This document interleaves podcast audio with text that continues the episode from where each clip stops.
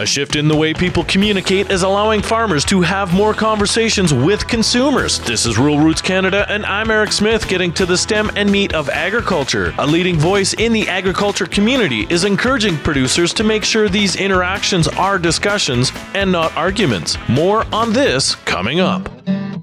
Take the bull by the horns. Advertise or capture your bull or cattle sale using video, radio, and social media by using Rural Roots Canada. For more information, go to ruralrootscanada.com. Businesses, farmers, and organizations have seen drastic changes in the past few years in the way the industry engages consumers, going from a time when it was done primarily through the media to engaging consumers directly through social media.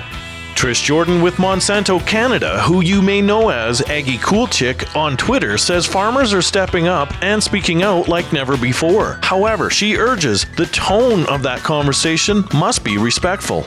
Because, you know, let's face it, your integrity as a person or your integrity as a company or your integrity as a farmer is being attacked. And so it's very hard not to take that personally and not to try and fight back. But it's really more about engaging in the conversation, having a dialogue versus an argument, and then trying to find common ground with that consumer to help them maybe understand a different perspective that they didn't have about agriculture. Jordan says farmers have really diversified in the ways they communicate. Farmers that I know have people to the farm. Some farmers volunteer for groups like Agriculture in the Classroom where they can speak in schools. So there's no shortage of ways that you can get involved. For more on this story, go to ruralrootscanada.com. For Rural Roots Canada, I'm Eric Smith getting to the stem and meat of agriculture.